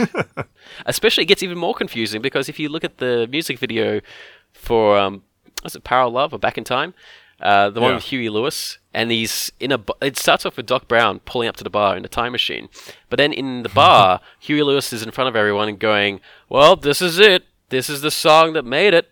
This is the one you want to hear." And he's like in the music video, he's talking about the popular song which we're about to watch to a group of people who have come along for the music video, and he's talking about how popular the song is and how excited he is for it to be in the movie. Yet Doc Brown is outside. It's very confusing because it's like, wait, is Doc Brown watching them do the song based off the movie that he's in about his life? Yeah, yeah. And then halfway through the music video, some people get into the car and they go back in time. and it's like it's it's the most confusing music video. Look it up. It's was it Back in Time uh, for the Back to the Future Huey Lewis song. But yeah, it just has him boasting about how great the song is and how great you know. Oh, it's in this the big movie, guys. It's gonna be great. and Doc Brown's like, "Don't touch the car. I need just, just don't get into it." And he just leaves the car there with the door open, and people get into it and try. Again with the door open. It, it, it's again, it's it's a product of the time, you know, just like the Dragnet rap. Oh, yes. You don't need it. So for those keeping track, you got to look up the Dragnet rap, Tom Jones, and the Huey Lewis Power of Love song. Yeah, it's Power Love. No, it's, I think it's Power Love or it's Back in Time. Whatever it is. Or Back in Time. Yeah, because look up both. two of them. Yeah, Four videos you got to look up now. yeah. But yeah, it, it's it's just ridiculous because it's just it's one of those things that like you know the guy who put it together was like ah screw it, we'll just get the DeLorean, Doc Brown, Huey Lewis. We'll just record Huey Lewis doing a, a set. That's it. That's it. Yeah. Yeah, and uh, that's it. Now, w- one more note before we move on is uh, the the actual Back to the Future ride video was directed by a man named Peyton Reed, who this year directed the movie Ant Ant-Man. And is going Yeah. on to uh, direct the sequel as well. Yeah, good for him. Yeah. Yeah, I mean, starting off uh, doing that, I mean, you know, anyone involved in Back to the Future would just love it. Especially, Yeah. you know, it looked like it was a lot of fun. Especially, I think you can, you can see the video on the DVD, uh, especially the newest DVDs which have come out, and so you can, you know, relive the ride.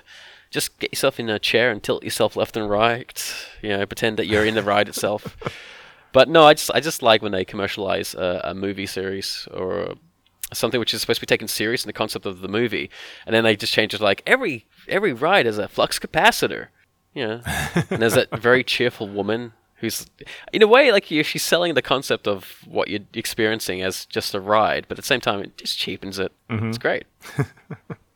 So now back in the in the movie in this scene, we see Doc finally shows up to the McFly house. He's at the window and he's he's knocking on it. He wants to rescue Jennifer and he tells her that she needs to press her thumbprint on the plate to open the door. Jennifer sneaks by Marty, who was explaining to his mother that the "you're fired" fax is just a joke, and walks to the front door where she comes face to face with her future self. And uh, one says, I'm young, and the other says, I'm old, and they both pass out. And Doc catches the young Jennifer, calls for Marty to come, and Biff parks the DeLorean right where he found it. Now, Biff stumbles out of the DeLorean, breaking off the top of his cane, which was very important. The, the top of his cane, we didn't talk about it. It's a it's a clenched fist, which came in handy for uh, wrapping Marty on the top of the head. Doc and Marty now rush the unconscious Jennifer back to the DeLorean along with Einstein, and Doc vows to destroy the time machine, saying, you know, at this point the risks are just too great, and you know you can only imagine what would happen if it fell into the wrong hands. Of course, not knowing what Biff just did. Now, Sean brought out something kind of interesting. I, I never knew this. We kind of just see Biff stumble away, and that's it. Mm-hmm. But ha- have you seen the deleted scene that kind of extends that? Yeah, he uh, fades away. Yeah, he has like a heart attack almost. It just kind of Yeah, like a like a like a painful fading away as he gets erased. Yeah, because he he successfully altered the timeline at that point. Yeah, and uh, must have happened really quickly because to Marty it happened very slowly. Yeah, But I guess that's what's happened to Sean right now. He's faded away, which we haven't explained why he's isn't here. Unfortunately, he went back in time and rewrote something and somehow evaporated into thin air. yeah. He gave his younger self. I think he gave himself a tic tac. He was like, "You got to Oh, try that's these. These are orange." And then it was just like, "Hey, these are pretty good." And then he just didn't have. He didn't meet his wife. Didn't have any kids. Yeah, very sad. I know. It all comes down to a tic tac. The one and a half calorie mint. And now he's gone. He's an Earth Angel. Oh God. So at this point, Doc says that time travel is just too dangerous, and he's filling up the Mister Fusion with garbage. And uh, he says that he'll explore the other mystery of the universe instead. Women. again tying directly to the third movie which is it's really funny watching the second movie again and, and seeing all these connections. So at this point they fly up to the skyway they reach the speed of 88 miles per hour and travel back to 1985 but when they get there uh, they seem to find that things are much different than when they left.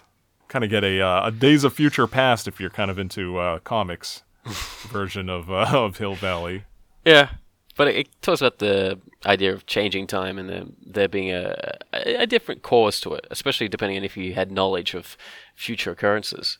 Which is surprising Yeah. enough, which means that Doc and Marty are in another future after the first movie because they changed everything.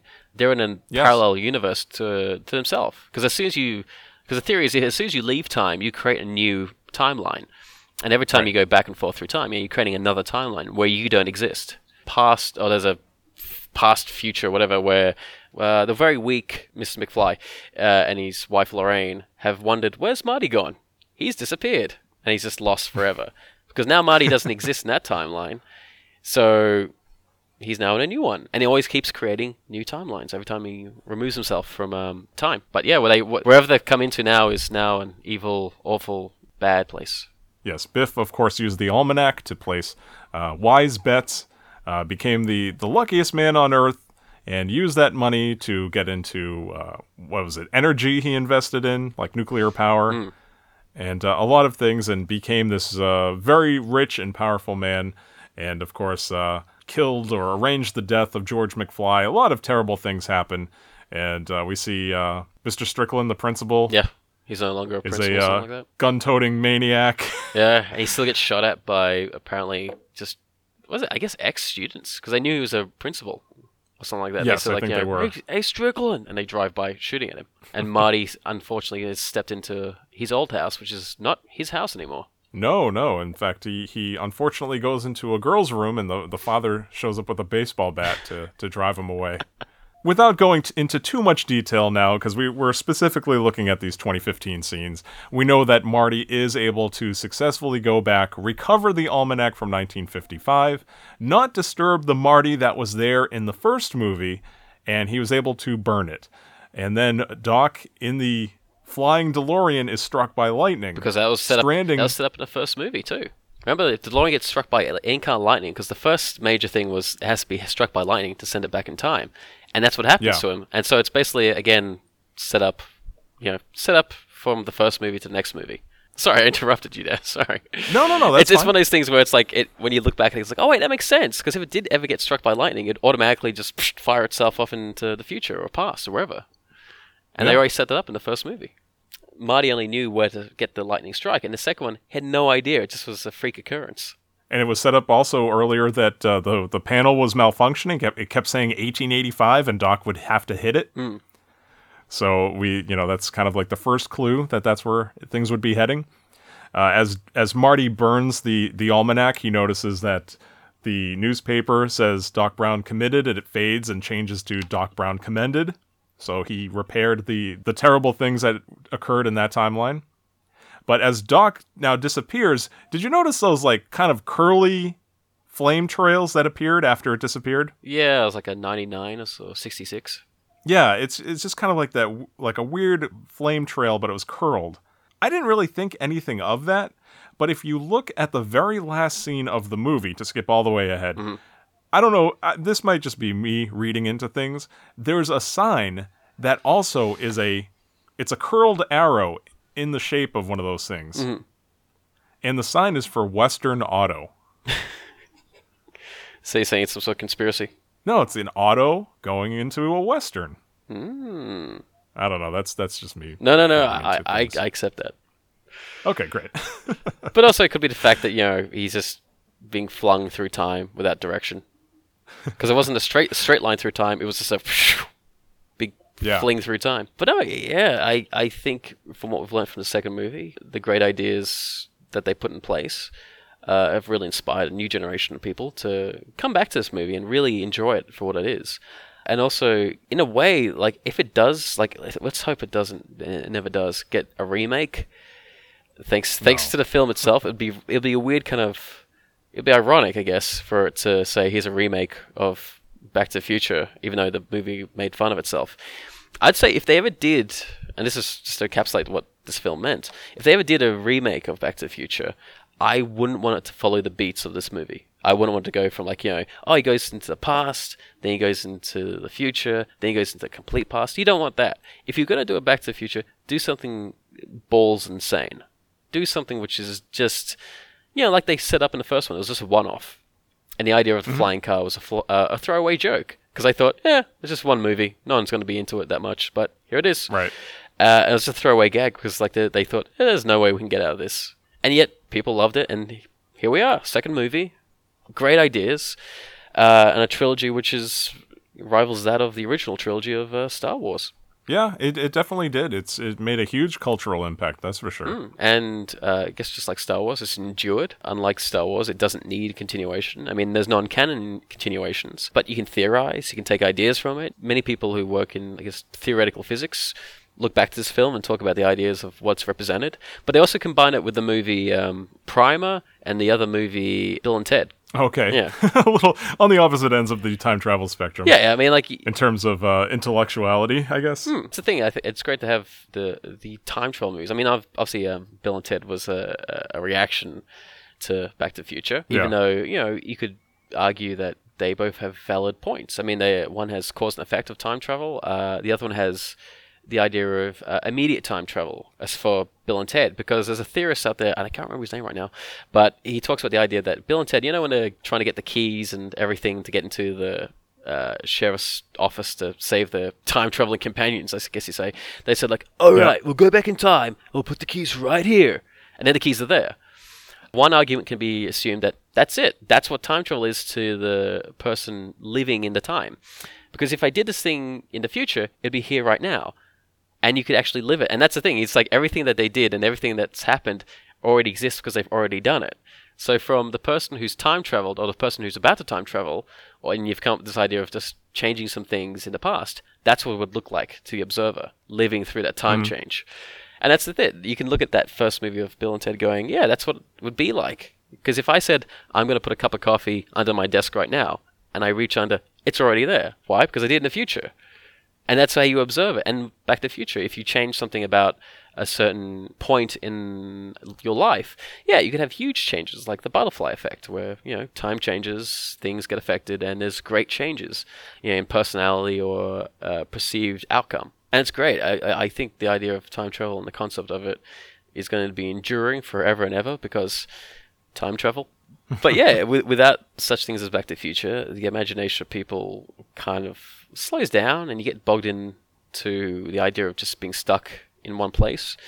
And I guess without certain things like Back to the Future and other time travel movies, uh, even Doctor Who itself, the point of it is to educate and talk about the fact that you have many choices in your life right now, and you should be just taking them as they come because you don't know where they lead. If you knew where they led, you wouldn't probably do it.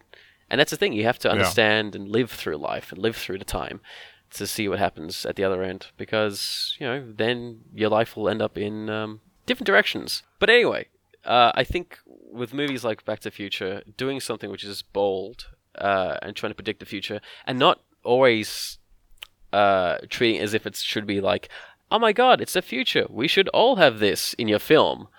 Just make it as organic and as real as you like, and then people just assume that that's where it's going to go. You know, U- unlike Minority Report, I don't think we're going to have precognition people telling us future crimes, but we will have waving our hands about like an idiot to get my laptop to start. Probably. We're getting there. Yeah, that that technology is uh, slowly Yeah. creeping up. That's that's coming along, but I I can't see myself waving my hands around. I mean, actually, we're already waving our hands around thanks to Kinect. Oh, dang it! They've, they've already got to us. Oh boy. Just to wrap up the film, as the DeLorean gets struck by lightning and Doc disappears, we see a shadowy man kind of uh, suspensefully walking towards Marty in the rain, and he hands Marty a, a package. It's actually a, a letter. It's kept in some sort of leather case, and he has Marty open it. And it's been sitting there for what, 70 years, he said? Yeah. and they were kind of taking bets to see if Marty would be there because he was from Western Union and they were given the instructions to meet uh, a person that answers to Marty that fits his description at that exact time and location. And it was a letter from Doc saying that uh, he was fine and he was sent back to 1885. And so that's where the, the movie leaves off. It kind of leaves you hanging. Uh, I'm not sure if it was in the theatrical version, but on the Blu ray version, you get that montage of a lot of scenes from the third movie. Actually, I think that was in the film itself. Was it? Yeah, Okay. uh, it was the like first movie to have a trailer for the next movie. Because remember, they filmed it. that gave away a lot. Uh, they're filming it back to back. That's the thing. Um, Yeah. And so I guess they really wanted to do the big sell. I'm not sure how many months apart they did when they released each film. Because I think it's probably different here in Australia. But yeah, yeah, they Oh, had a yeah. trailer for uh, the next film. Unlike what I think the last the last time I saw a trailer for another film in a film uh, was Matrix Reloaded. They actually had a trailer at the end of the credits for the Matrix Revolutions. Oh, Yeah, wow. Okay. that's the last last time I remember it. yeah, November 89 was part two. May 1990 was part three. Hmm. So only six months. Wow! Imagine if they did that with Star Wars. Oh, my goodness. I mean, they're already filming. Was it Rogue One? Yeah, oh, yeah. Yeah. Those are supposed to come out yearly, from what I understand. Yeah, they got a new formula. There's like the main ones of the stories, and then there's like side side quests. No, side stories. All right, well, that'll pretty much do it for this episode of Hitting Play. Uh, did you have anything else, Hamish?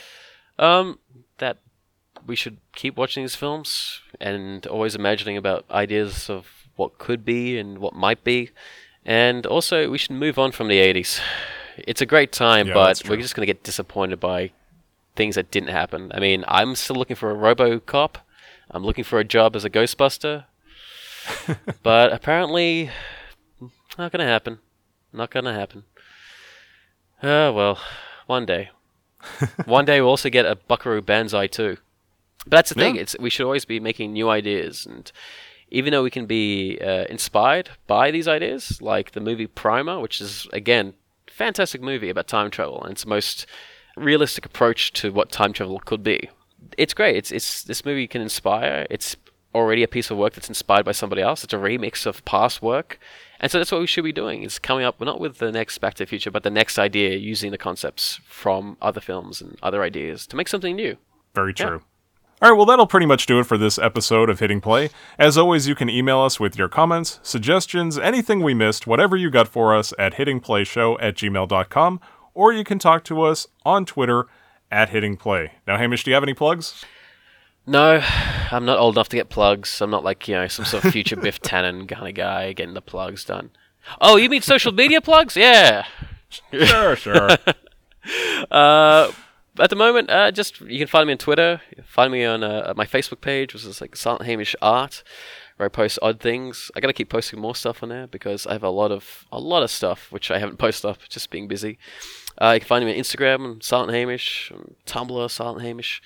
Uh, you can find me in Melbourne, Australia, on the street somewhere. Anywhere really, I'll just be there enjoying a sandwich. Just don't freak me out and grab me. That'd be weird. But uh, yeah, that would be. yeah, I mean, yeah, find me up on social media, easy enough. F- podcasts, find me on the past podcast if you like time travel. Tech, well, not time travel. It's just go back and look at the archive of the Hitting Play podcast. There you go. Well, I mean, that is time travel in a, in a sense. Yes, capturing a moment in time. And, and uh, just bringing up Melbourne, I just want to say really quick, what was going on in Melbourne? You were you were tweeting these pictures. Uh, they had a Marty McFly running around. Oh yeah, yeah. Um, un- unlike uh, America, we didn't hugely get into it. There was like, I guess, spot bits and pieces. But at uh, Melbourne University, there was a, a guy with a DeLorean. Marty McFly got ar- arrested. Obviously, it was just for show, but um, yeah, yeah, uh, Marty McFly got arrested for I think it's like property damage or time damage or stuff like that. You can find the link. But also, I think the Victorian Police or the Queensland Police also uh, talked about the um, hoverboard division of the police department, which was newly introduced. That's hilarious. now, what about your Vine account? You got to plug that thing. Oh yes, it's on my Twitter and everything else. That's the like yeah, you can find me on Vine, Instagram, Vine, Silent Hamish, Instagram, Silent Hamish, Facebook, Silent Hamish Art on Facebook. Just look up Silent Hamish. I think I'm on Tumblr as well as Silent Hamish. Find me. I am on Twitter as well. My name there is at MC and Friends. You can find me there. I am also on Vine. There, my name is also MC and Friends, and there I do little cartoons and flip page animation. You can follow me and check out my stuff there. Also, if you listen to us on iTunes, please subscribe and leave us a five star review. It helps us out, and if you do, you will get a shout out on the show. Uh, for Android users, we are also available to stream and or download on Stitcher, and we can now be found on TuneIn Radio. And soon we'll be on Google Play, so look for us there in the future. Well, Hamish, thank you very much for taking the time to join us on part one and part two, and I look forward to discussing more entertainment with you in the future. Ah, the future. Let me just check my future calendar. Oh, I haven't filled anything in. So yeah, my future's pretty um open. Okay, so we'll hear Hamish on a future episode then, so listen listen for that in the future. Well, we have been Hamish and Scott, and this has been Hitting Play. Thank you so much for listening. Cool.